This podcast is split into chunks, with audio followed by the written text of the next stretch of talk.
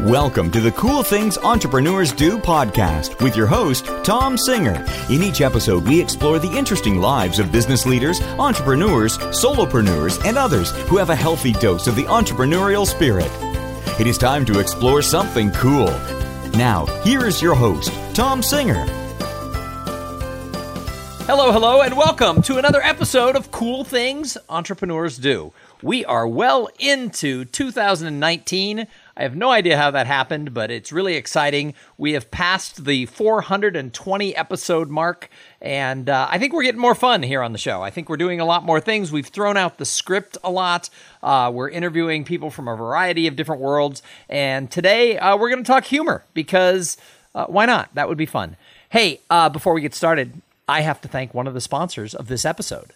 So many of you, you offer physical products to your fans and your customers, but mailing it, packing it, that just sucks up all of your precious time.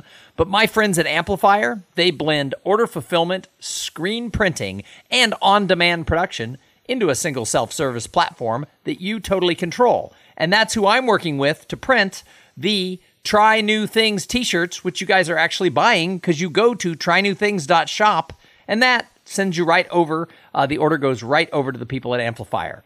They can integrate with your e commerce shop and they help drive your giveaway campaigns. They are great for internet powerhouses and for entrepreneurs who are just starting out. And on demand is great because you don't have to take down a bunch of inventory. But as you grow, you can stock up on inventory, and Amplifier will handle that for you too. Go over to amplifier.com slash cool things and sign up today. So speaking of today, like I said, we're going to talk humor. And today's guest, he's been on the show before, but uh, this time we, we talked sales when he was here before. This time we're going to talk about humor because not only is Garrison Wynn a professional speaker, a best selling author, but he started his career doing stand up comedy. Now, as you know, if you listen to the show, last year I got invited by another speaker comic friend to go to an open mic night. And I have done nearly 40 open mic nights at this point. Uh, but I'm not a professional comic. I'm just playing and learning. And boy, there's a lot to learn. It probably takes 4,000 open mic nights before you're any good. But Garrison actually did this for a living and he knows about humor and he works it into his speeches and the training that he does for his clients. And so uh, I wanted to talk to him about why humor matters in everything we do. And we'll talk a little business, we'll talk a little speaking, we'll talk a little stand up. But why does humor integrate into all of that? So, Garrison Wynn, welcome back to Cool Things Entrepreneurs Do. Thanks, Tom. Thanks for having me back. I'm glad to be here. Absolutely. So let, let's go back to where you started. I, I love your story of how you ended up doing stand up. I mean, some people have this big calling and they study it and they, they live in New York and they, they sleep on couches. You just sort of walked into an open mic night and became a comic. Tell us how you yeah, got started in comedy. Well, the main reason I became and got in stand up, I just lacked other skills, Tom. I just lacked all other skills. It's like, not I was looking for anything specific or particular. I just, you know, I out of college, I really wasn't very good. Didn't know what I wanted to really do, you know. So I walked into a comedy club. Uh, someone said, "Hey, you should go do this. You should do open mic, you know, or whatever." So I went and did it, and they said to come back. You should come back. So all right, and I went back, and it, and I just started screwing around at open mics, and I was uh, earning a living in nine months, and I think that's pretty lucky. I think I got really lucky. Well, it's certainly um, it's certainly the outlier story. I mean, there are people yeah. who who do who tr- pursue this for a decade and never. Really oh yeah. Money. Oh no, people. The minute I started getting booked, everybody I was doing open mics hated my guts. Yeah, I had no love whatsoever. there is no love. I I kind of yeah. found when I first showed up at an open mic because I was 51 years old. Right. I kind of found that nobody wanted to talk to me, and I, I don't know if it was the combination of the fact I was twice their age, right, or or if it was the fact that I looked like maybe I was a narc because I'm pretty clean cut, or or or if it was the fact that they were like, you know, uh, we've seen people come and go because now they talk to me. The, the, people in Austin around the comedy scene right. are like, "Oh, you're getting better," or "I've seen you before. I really like that that bit you did." But for the first few months, they would look at me like, "Who brought their dad?" Yeah, right. That's exactly right. and of course, in the idea that you think that you look like a narc and you use the word narc means you're probably over 50 years old. That's a pretty good sign, I think. I think I look like a narc. What's what's a narc? No, but it, it, really was true. I, I realized I was old when the, the second open mic, I, I, mic night I went to, there were like 40 comics. And of course, he right. rearranged the list so all his friends were up front. So I went on like at midnight when there was like me and my two friends left. Right. Uh, and my wife and my daughter who came to see me. And like every comic, I mean, they couldn't have been dirtier, raunchier, and they couldn't Right. have talked about their dicks more if Right. if we had paid them. And as we walked out, my wife sit, looked at me. We had our 16 year old with us. My wife's like, "Worst parenting moment ever." and, and my my 16 year old was, "Come on, I'm 16. I've heard dirty jokes before. I just don't have to sit next to my parents when I hear them." Right. But hearing them come out of dad's mouth would be worse. So that was pretty good. Yeah, I kept it somewhat it. PG. Yeah. Right. Well, a couple things I want to say. I want to lower expectations of the show here today because there's nothing less funny than a show about comedy. Nothing is less funny when the theme is comedy. There's no there's nothing funny about that. But I, what I will say though, I was asked a couple times over the years, what were the ingredients of being funny? Like what what made someone funny? Because I showed up and worked. I, I worked on some stuff, but I was getting laughs before I had great bits. I probably really learn how to be a comedian uh, a year after I started, and I was already working. So I think there's something about just being funny, uh, being able to connect to an audience, kind of feeling out the audience, you know, specifically. Because it's one thing to be funny under specific circumstances, um, uh, you know, and if the, if the audience is perfect, go to LA with a trained audience. It's like the, when I go speak in LA today, they're all laughing, and they laugh at every single thing. Uh, they're a trained audience, but to be funny in Oklahoma City at 10:30 and the you know what we call it eight o'clock was the real show. Ten thirty was a young, dumb, and what a young, dumb, and drunk show where the crowd was a bit young, a bit drunk, and was harder. So I, I think that there is something about you know the question: ask yourself, are you funny? And uh, what I've always said is that if you had a really good childhood, you're not funny. Yeah, I think thought I think yeah. that's my problem. I think I really do. I think that's my problem is I didn't have enough pain. If if you've ever watched the Marvel the, the the the Netflix show The Marvelous uh, Mrs. Maisel, one of the Right. things they talk about is people who do comics that they're broke. People who go into comedy, they're broken. And Right. and I think yeah, I think oh, I wish I was more broken. I'd be funnier. Well, I will say that broken but not broke, and that's something no one wants to talk about. I'll, I'll, I'll approach that. But yeah, um, I think that if you really enjoyed the seventh grade, you're not funny. Very difficult to be funny having had that experience. But broke but not uh, uh, broken but not broke. A lot of ways, and I was that way that I could travel and go on the road was I didn't have to be making a lot of money out of the gate. And a lot of people, actors and comedians as well, you'll notice they have one thing in common: they're a bit funded. Otherwise, they have to work and that's something no one wants to talk about. I mean, I look at all the people I did stand up with, some people I know who are famous, you know, who are in the movies these days. They all had a little bit of funding. You know, you don't hear the rags to riches stories. Extremely rare when it comes to anything in the entertainment world. That is for sure. But the, the untold story, because yeah, everybody you start looking in there. You know, go look them up on Wikipedia. Their father was a CEO of something. And I was like, that's pretty. Yeah, it, it is true because sometimes, even in the speaking business, right, you find oh, somebody yeah. and they're like, oh, you know, I, I it took me 10 years and da, da, and then you find out that their husband or their wife, you know, is, yeah. is an executive, you know, with, you know, some major company or is a professor at a major university. And it's like, oh, well, wait a minute. You never worried about making the mortgage payment. That's right. Or, or you hear them speak and you go, wow, someone's spouse has money because you didn't get here because you're good, because that is not good. so I've seen that before. But I think the truth is, is it's all interpretation. I think that you have to, it wasn't that tragedy happened to you or it was terrible circumstances. I think it's just the interpretation of life would probably be the best way to explain that. So I don't know you had to have a tragic childhood, but I think maybe your interpretation uh, of your life was that way. You know? So, so here's the interesting thing. Like as a speaker, I don't bill myself as as a humorist. Right. But when I speak, people laugh. Like I, I Right. know I get laughs. And in fact, uh, my friend Jessica Pettitt used to do professional stand up in New York like 15 Right, years ago, and she'd never seen me speak. And but she has a background. I mean, she actually knew uh, George Carlin and, and Robin Williams. And so, Right. you know, she what was funny about her was she never saw me speak. And two years ago, she was in an audience where I was speaking, and she's like, "Dude, you're funny." And I said, Well, I got some laughs. She goes, No. She goes, like, you're funny. And I never thought of it that way. And this is before I started doing the stand up. But I always had laughs. But the night Right. I went to my first open mic night, I went with Drew Tarvin, who is a, speaker on, on he speaks on humor in the workplace, and he's he's a professional stand up and improv guy. And he read over what I was gonna do, and he looked at me and he goes, This is speech humor. And I go, What do you mean? And he goes, This is funny, like if you're giving a corporate speech, but you don't have any punchlines. Right, And so so yeah. he helped me. Like he saw a couple of them and he helped me with it. But in the past eight months, one of the things I discovered is I can recognize humor and I noticed that I find it where it can fit into a story, right. but I can't find funny. And that is like finding the punchline. So I have an entire notebook of humorous situations, of things I've observed. Right. But I'm not natural yet, and I think it'll take years. I'm Well, not it- natural at going bang. There's the punchline. I'm going to tell you something, and this is something I would have not told. I would not talked about this five years ago. I just didn't want to do it. I felt I didn't want to help the world that much. Um, I think that I'm surprised in the last few years how I've helped. I don't coach a lot of people, but I do a little bit of that. That I'm surprised I can coach people, and after I've written some jokes for them, I write them jokes and talk about why the joke is funny and how the joke is customized to them. And I've written a joke for them based on who they are. They actually can learn that.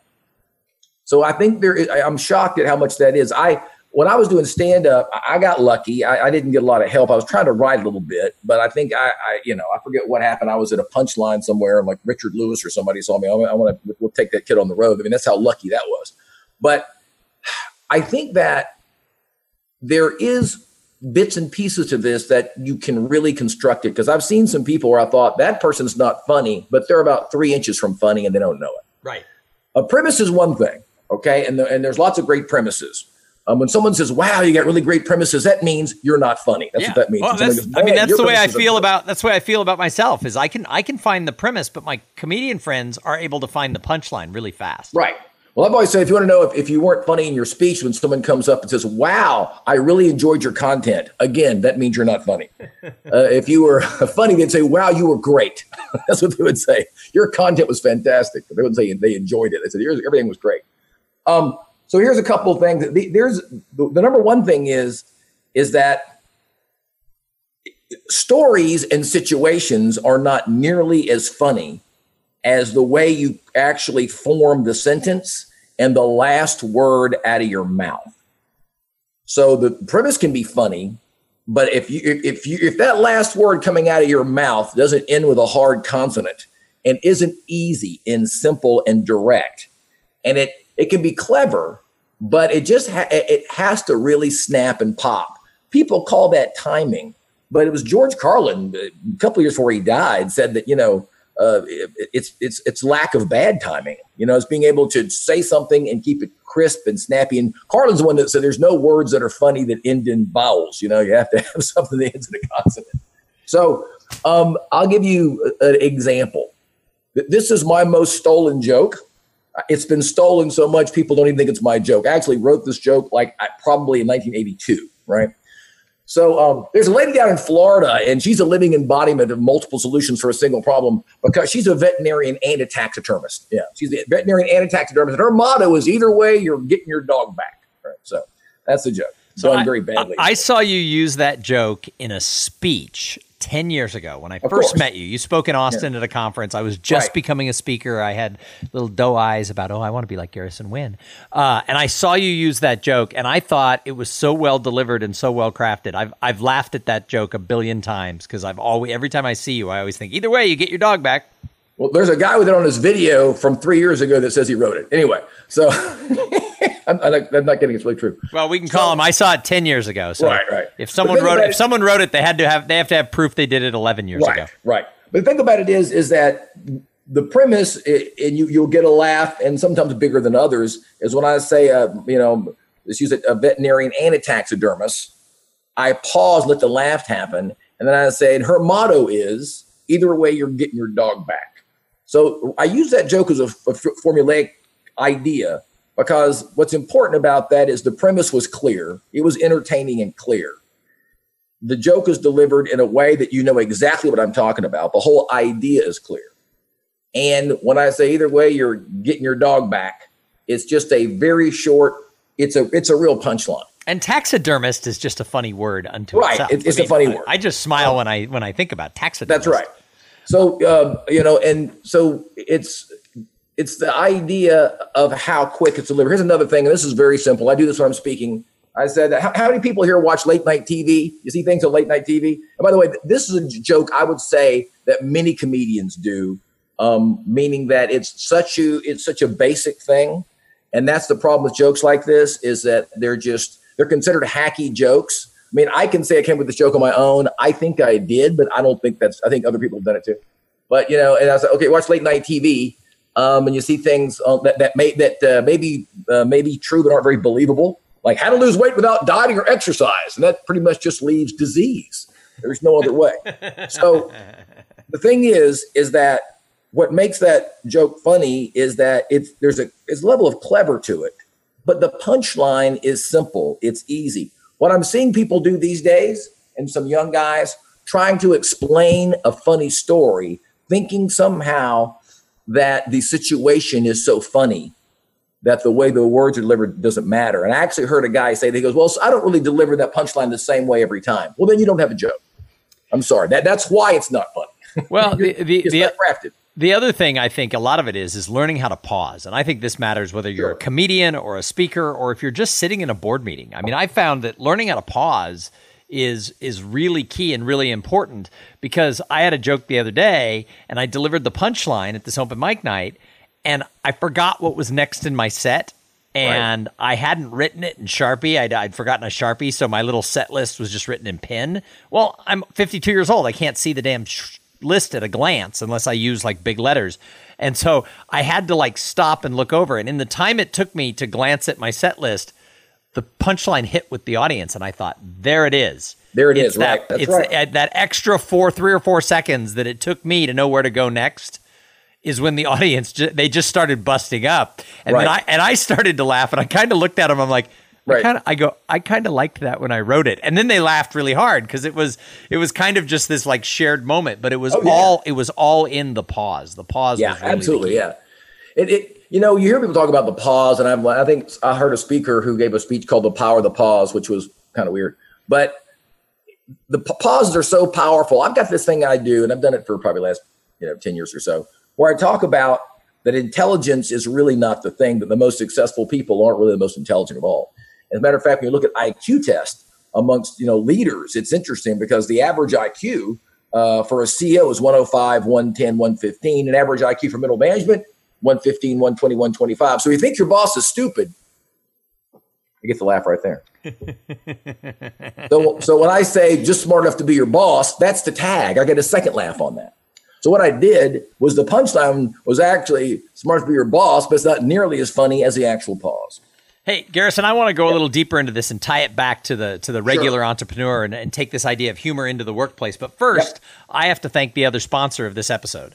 So this episode is brought to you by Podfly Productions.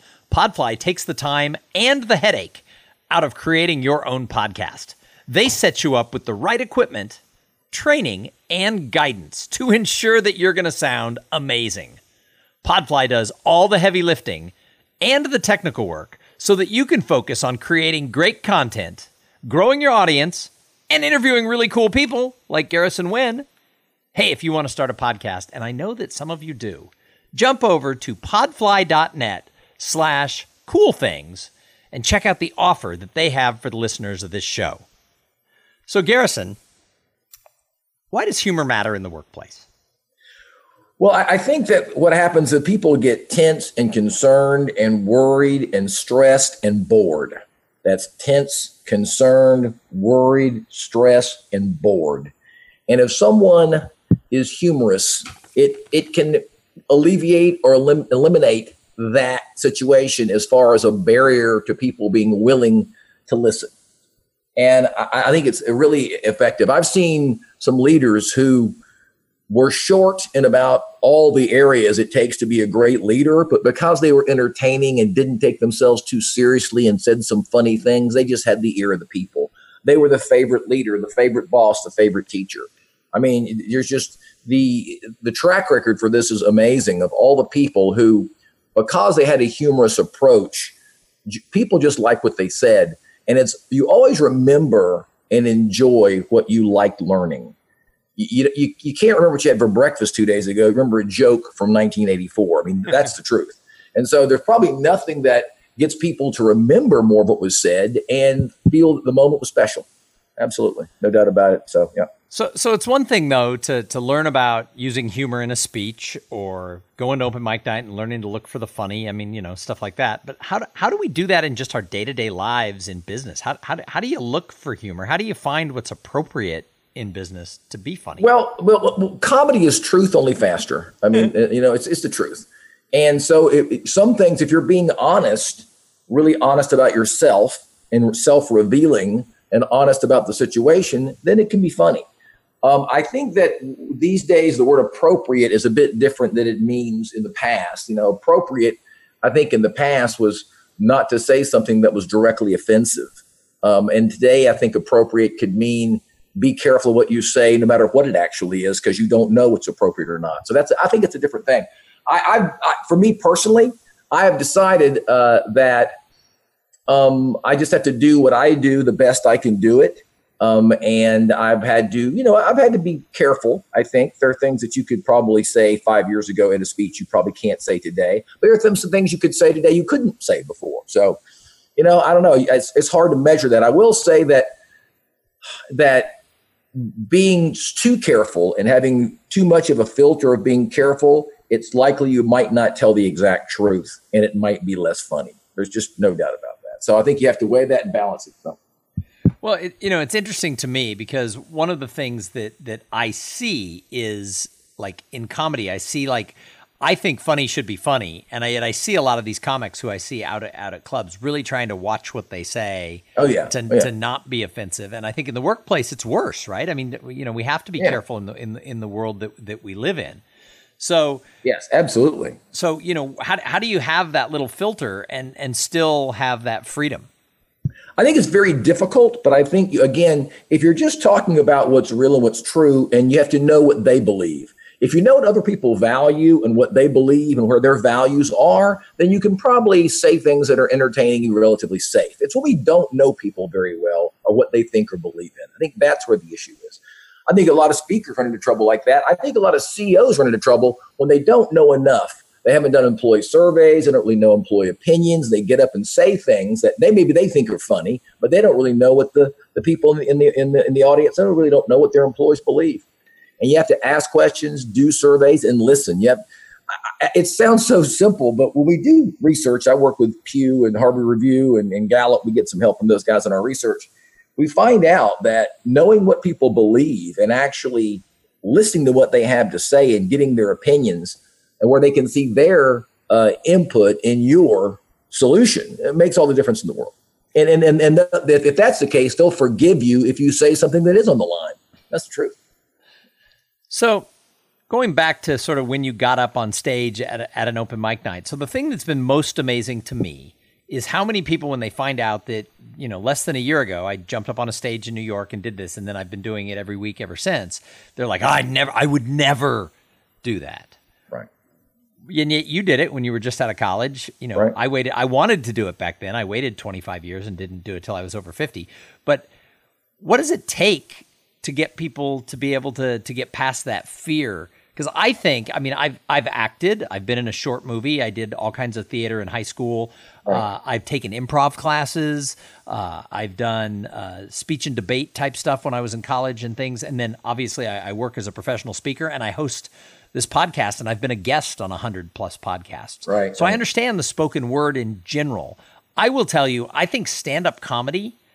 I think it's the hardest use of the of the spoken word that's out there because there's there's no forgiveness. You're either funny or you're not, and that's right, funny. Yeah. You got to be funny again 20 seconds later. Right. But what do you what do you, would you tell someone who has that fear, because I think entrepreneurship and comedy have a lot in common. The more I study it, the more I realize that there's risk involved and success just comes down to success, you know, and you're going right. to fail more than you succeed. So if someone is scared to do something, like maybe go to an open mic night or launch their company, whatever it is, how do you get past that fear? What made you able to do this? Well, so if you want to get this is the real part. This is where the show gets real. We're going to get real. All right, ready? Okay. So the truth is, is the only way you're willing to get on stage and put yourself out there is because you want attention. You're going to have to really have a very strong personal desire for attention. If you don't really have that desire to be heard, you don't really have that desire to be in public, if you don't really want all that attention, it's going to be difficult to get up there. That is a fact. And so that attention, that need for attention drives people to do those things. And not everybody has that. Not everybody needs that or wants that. And that's okay. But the truth about it is, how do you get past that? How did that person actually do that? I've seen the shyest, most unassuming people in the world who were just wallflower people and they got up there because deep down inside no matter what their conduct was or what they said about themselves they wanted attention so it's, it's interesting that you bring it up because I, I people ask me all the time how i became a speaker and i tell them as a kid i wanted to be an actor and right. i had this desire i mean i did i did all the high school i did community theater i, I right. got all involved with it but i didn't have i didn't have the balls i didn't have the guts and i certainly didn't have anyone who exposed me to it. Like if I had had a cousin or someone who had gone to Hollywood right. and was in a sitcom, I might have done it because I would have had somebody. I could have said, "Well, what do I have to do?" But we didn't have the internet back in the '80s. I, I didn't know how to do it, and so I never, I just never did it. But I wanted to. And here's the saddest part of the whole thing: I grew up in Los Angeles, so it's like I kicked myself that I literally grew up 14 miles from Hollywood and Vine and I right. never ventured over to that side of town. I never stuck my toe in the water. I didn't right. even I didn't even half-ass try. I just didn't do it. So I have that desire inside of me, and I, and I, I coach a guy who has that desire, and he's embarrassed by it. And I'm like, don't be embarrassed by it. It's just part of who you are. So you know, you want you want to do something big, go figure out what it yeah. is, and and don't wait till you're 50 right. to admit that you're there. But in our business as speakers, and I think being a speaker fills that little piece of me that wanted to be an actor and this podcast does certainly because people you know listen to it and they send me notes about it. But here's the interesting thing. I run into other professional speakers all the time and they're like when we talk about it they go oh it's not about me. It's all about serving the audience. And my answer always is bullshit. I don't think i don't think you could stand up and do what we do week after week and go through security and get on the planes. If you didn't like being on stage well, you're right. You have to really like it and want it. And then people ask me, you know, you, you do 85, 86, 90 events in a year. You're on an airplane. Why would you fly? Why would you do that? I mean, you know, I mean, yeah, you're making money, and I've been very fortunate making money. But the thing about it is, it's more than that. I mean, you, there's a lot of things you can do to make money. You know, you can make money many ways. You don't have to be on an airplane continually and, and have all the pressure. You walk in, there's a meeting planner. You're doing a mic check. They've got pressure, people pressure. You know how it goes. You know, you know how this business is there's a lot of pressure. Why would you put yourself in that kind of situation over and over and over again? It's because you want the attention. You want to be on stage. And these people who say it's not that are full of it. I won't mention any names or any organizations, but I've heard more bull crap. Can I say can I say bull crap on your show? I've heard more crap uh, about this. Well, you know, but no, shut up. You want attention like everybody else. Stop trying to, you know, that you. I could line up a, a thousand industrial psychologists that all agree with me. So just stop so, talking about it. I, I love the fact that you said bullcrap, and then you're like, "Can I say bullcrap?" And then you changed it to just crap. You realize yeah. bull was not the part of that sentence. I, listen, I don't want to offend bull. Bull, I think bull was not the part that could have been the problem. I like the way you rephrased, rephrased bulls it. Are good, bulls are good people. We don't give enough credit. I don't want to. There's a whole group of bulls that have been really mistreated. Very much. I don't want to offend any bulls out there. Crap is crap. That's so I got, I got a question for you. You've been very successful as a corporate speaker and, and, and trainer and, and all that. But I have a question for you. So you made money as a comic and you traveled yeah. as a comic if you had to pick one or the other, but you could have the same amount of money, would you have stayed in comedy and not gone to the speaker side, or do you like what you do on the speaker side? So here's the things I wouldn't have said years ago about that, and I'll say it now. Um, I stopped doing stand up for a very specific reason, and that is I didn't like it that much, and I didn't like what was around it. The people were difficult. Uh, I made a couple yeah, of movies because the speaking world, the people aren't difficult. No, they trust me. In the speaking world, they're much better. So in the speaking world, they're just kind of, uh, um, I guess the word. I don't want to talk about that. No, no, no, no, no, Don't go negative. Nothing I say is going to be good. But I'm saying, but the show business that, that I experienced in the time with the the drugs and the the things that were happening. Um, I made a couple of movies, and the best way I can describe the movies I made is when you look at the dailies, you're like, "Oh, this is going direct to video for sure." Um, so that kind of thing.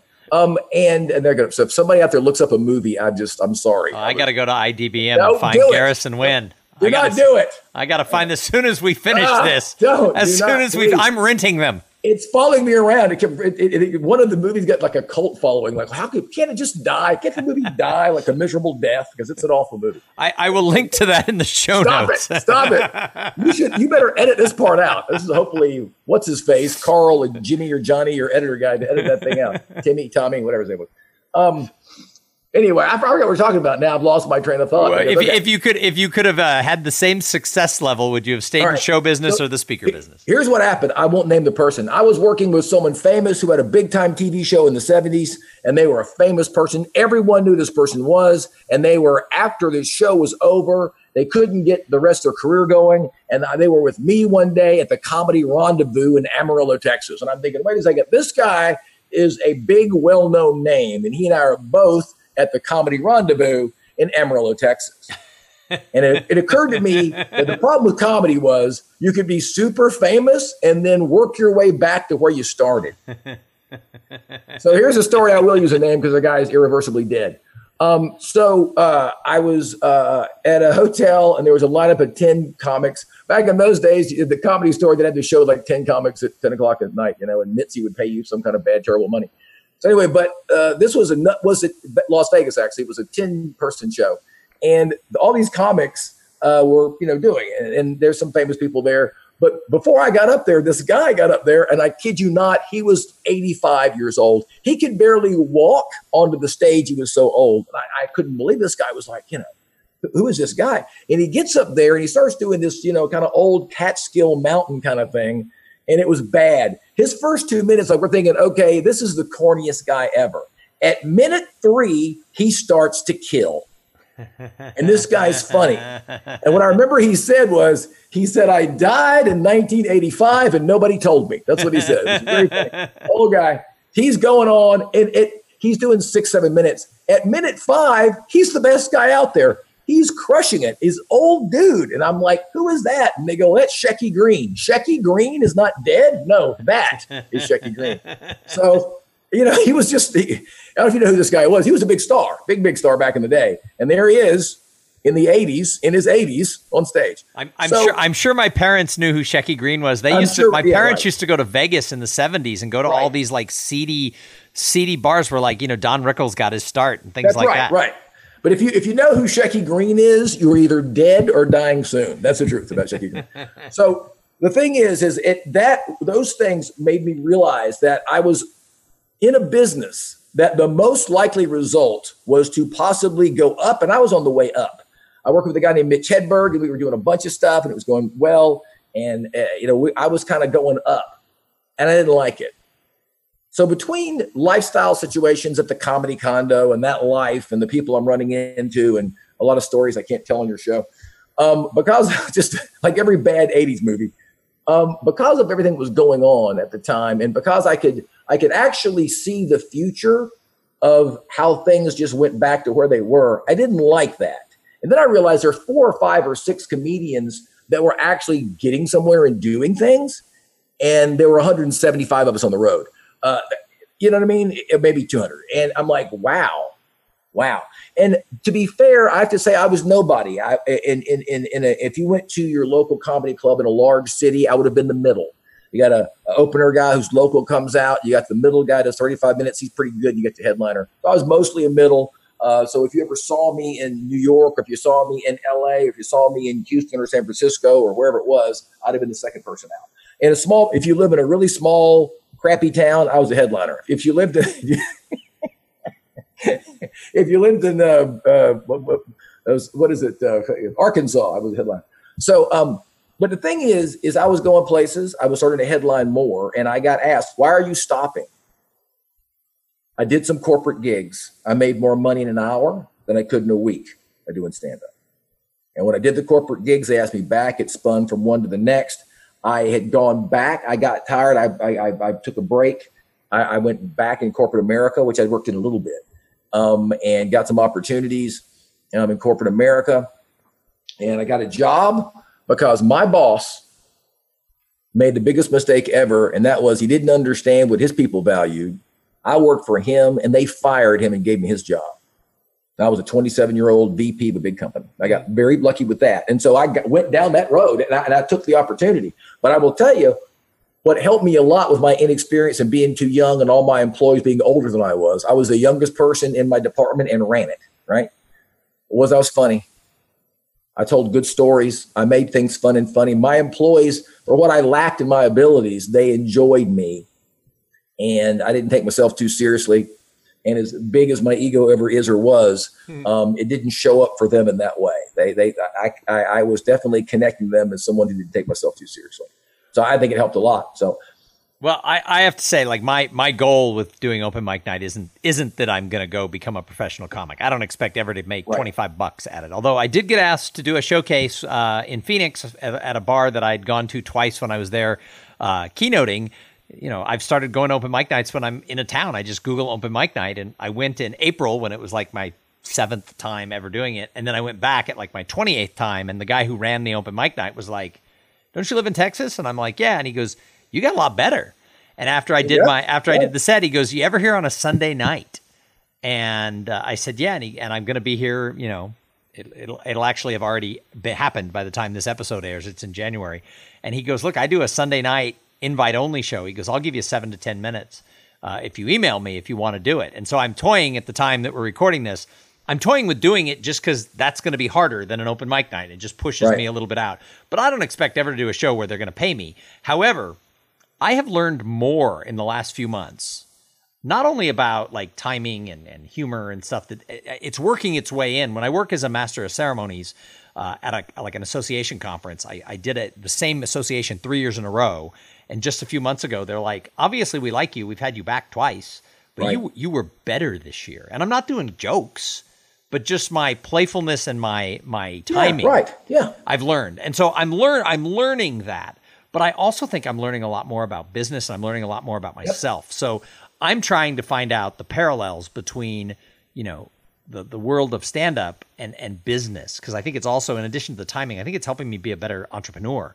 So I think so too. I think I think I think what you're saying is very very true, and I think people don't view it that way. So, so I agree. So let's talk about those parallels between comedy and entrepreneurship. Well, I, I, think it's about risk, about putting yourself out there and the willingness and how much you want to do it. I mean, uh, uh, we talked about the attention that you want. Well, how much do you want to run the show?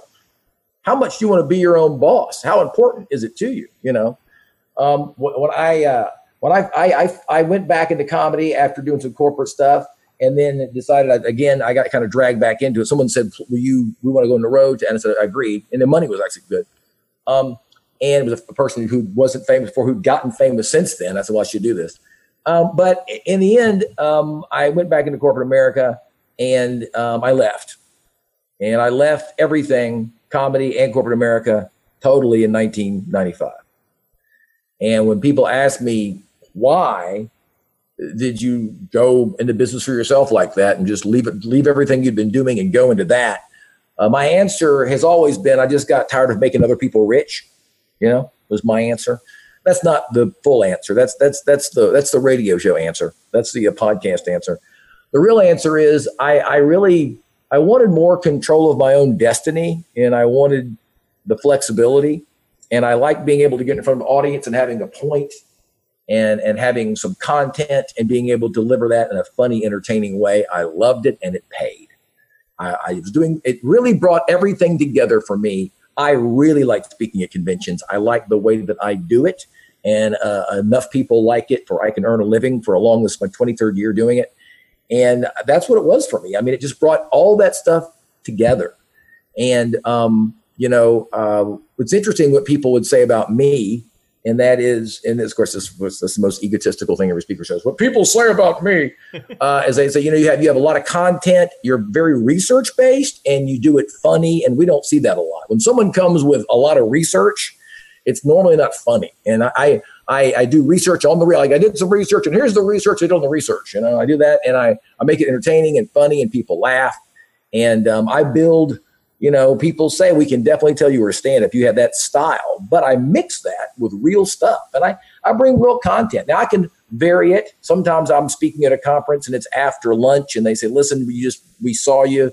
We, you know, just, you got 40 minutes, just be funny. And I've done some of that, but most of what I do, um, you know, I just, I just, uh, I did my third Walmart and, and I'm talking about leadership. I'm talking about, you know, I'm talking about, um, having the influence it takes to be able to drive anything forward. How does a leader or anyone get enough buy in that whatever the idea is, it's the idea that people want to move forward? Uh, influence is about being able to have any idea, good, bad, or indifferent, be chosen. And I think it's it's an interesting idea about the whole thing because people why why is why, why is this terrible horrible thing we're doing? Why, why are we doing it the stupid way? Because the person that pitched it had influence. They were personally influential. So i think that's the key. Um, and how do you get there? I talk about that just like you talk about what you talk about and i i, I don't know. I i think it uh, it's a big deal. And it, I'm, I'm just i feel lucky to be able so, to do it so. so when you were doing stand up did you do a lot of crowd work or were you more sort of scripted? oh I was I did both. I did both, and and I did. It's interesting. I I I don't, I don't know how it developed. It developed, I think, out of an open mic with other comics in the audience. But I, you know, I had a couple club owners go. I really like your act, so for God's sakes, do your act.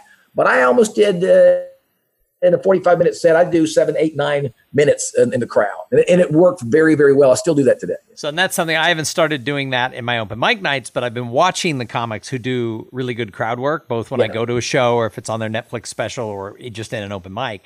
And I've noticed that I'm able to do it uh, in the interactive sections. Again, not comedy, not going after anybody in the audience, but I'm much more playful with audiences in the last couple of months. And at the corporate stuff, people like it a lot better. So that's another that's another right. skill where I think if you can learn that banter uh, with people, uh, you know, I think that helps you in everything you're doing. I mean, that helps you at a, at a, dinner party. It helps you. But there's a warning label on crowd work as a corporate speaker, and that is a lot of people fear that because there are a lot of people who don't understand that the audience has to take you in a certain way. So unless you've made fun of yourself, unless it's really clear that you have made fun of yourself and you have been the butt of the joke, you're not going to get away with crowd work with the corporate crowd. Right. That, I, have seen that too many times where the, they go, they go, we had this you know speaker that did this, and I, and I and I said, well, I did the same thing. Like, why not? I said, well, the way you did it. And you find out, oh well, yeah. You realize that you you were you made fun of yourself first. It was very clear you didn't take yourself too seriously, and then yeah. So so as as we wrap this up, what's the last sort of piece of advice or or or nugget of information about about comedy or humor that you want to share with everybody? What's the last two cents? Uh, well, a couple things. Number one, it's hard to be funny in certain rooms. If the room is too big, if the chairs are spread too far apart, if the room is too dark, it's very difficult. That is not an environment for, for comedy. And a lot of people understand why this person was funny here, funny here, funny here, not funny there. Uh, if your mic is too loud, no one laughs at a really loud mic. Hmm. So you want people sitting together. Uh, you want the tables not to be too spread spread too far apart. You want to do a real live mic check where they can hear it but not too loud. And the reason I say this is I've seen some people who are pretty funny. They don't understand that. They don't know why it's not working. So there's that. You you've got to set yourself up. Um, giant cavernous rooms are a disaster for stand up. You just don't have the energy. And you well, just, it's, a disaster. It's a disaster for a speech. I mean, I was oh, in, yeah. I was in oh, a room yeah. once where there were a hundred people in a room that could have held a thousand, and they had the yeah. trade show set up around the outside. But then they had the chairs so far back, it was like a moat, and it was like oh, I just never connected with that audience. Well, I was going to tell you, uh, you need to be five feet from the front row. If you are 15 feet from the front row, it's going to be very difficult. Now, a lot of times I speak, I'm up on the big IMAG monitors and these 15 or 20 feet by 20 feet monitors. And you think, well, that's okay. And the meeting place is like, no, I still want to pit. I want to be five feet and for that 400 people out of 2,000 looking directly at me. You have got to have an audience. There's no substitute for an audience. Absolutely. So that that those are the tips. The other thing I would say is that uh, keep on the, the realm of uh, truth, truth, truth. If you're talking about something that's really true, that means the audience has probably had a similar experience and people laugh at stuff they relate to. Absolutely. So well, and that's that's advice that translates just into regular business and and, and regular life. Is you know people want to you know they want to connect to people who are like them. I mean, I think 20 years ago, maybe when you started even in the speaking business, there was sort of the sage from the stage mentality. They wanted right. someone really smart who stood up there with the tablets and told everybody. Right now, people want a peer who's gonna who's gonna talk to them like they're one of them and I think that's true if you're in sales. You know, nobody wants you to come in and be too big for your britches. I think they want you to be they want they want peer to peer conversation more than ever before. It's funny that you said that because I, I, do a lot of uh, stuff in management where I have like high ranking people. I just did a bunch of high ranking government people, CEOs, and all that. And I had a CEO who I think thought he was being, um, I don't know what he thought he was being, but the way he said it. Um, and he said, he goes, you know, the reason I think you've done so well with this crowd, the two or three times you've been here over the years, is because you don't think you're a genius, and all these people do. they think they're geniuses. Right. Right. So you know, whatever that. I think I think he was calling me stupid, but he paid me like Yeah. three times. You, you do So- really well because you're not as smart as we are. right. He wrote he wrote me the check three times, so I wasn't going to say anything. You know, I have a motto. I have one rule in my business, and that is I cash all checks. Every single time. Hey, Garrison, thanks for coming back on the show. This was fun, and this is uh, sort of what I'm doing in 2019. Is I'm trying to throw the way throw away the script and just have more just human to human conversations. So thanks for jumping on. Well, that's what we're doing. And I've got a podcast coming up. Myself and Brian Carter will start our podcast next year. And it's very interesting. We had a podcast called Chaos Pie. Was very well on iTunes. We're kind of redoing something like that. We've got the time. So we're doing that stuff from the road. So we're learning from you, Tom. Learn from you. We- We've I- learned from your podcast. I uh, several months back, I had a great dinner with Brian. He's another guy with a comedy background, and uh, he gave me a lot of a lot of good tips uh, around this line as well. So uh, I can't Cool. wait to hear your new show. yep. Awesome. Well, again, I say it every time. Thanks to Garrison, but also thank you to all of you who tuned in and listened. If it wasn't for the audience, we wouldn't have a show. Uh, we come back at you. We do one interview every week now, and on Tuesdays it's just me uh, talking. But the interesting thing is, is people seem to like those episodes, so I keep doing them. Uh, but if you have any comments, any thoughts, any any feedback, go ahead and email me at tom at tomsinger.com. Uh, also, if you like the show, jump over and leave a review on iTunes. It just makes me happy when there's new reviews. Uh, if you want to get a shirt, the Try New Things shirts, people like those. You can get that at trynewthings.shop. Otherwise, uh, check me out at tomsinger.com. And we're going to be back in a couple of days with an interview with somebody just as cool as Garrison Wynn. I know you're thinking, what? How will you ever find somebody that cool? But I always do. But in the meantime, go out there and try your own new things. And while you're at it, have a great day. Thank you for being part of the Cool Things Entrepreneurs Do podcast. Without your participation and listening to these conversations, there is no show. Connect with Tom at tomsinger.com and follow him on Twitter at, at tomsinger.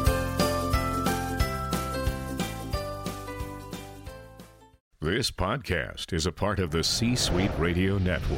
For more top business podcasts, visit c-suiteradio.com.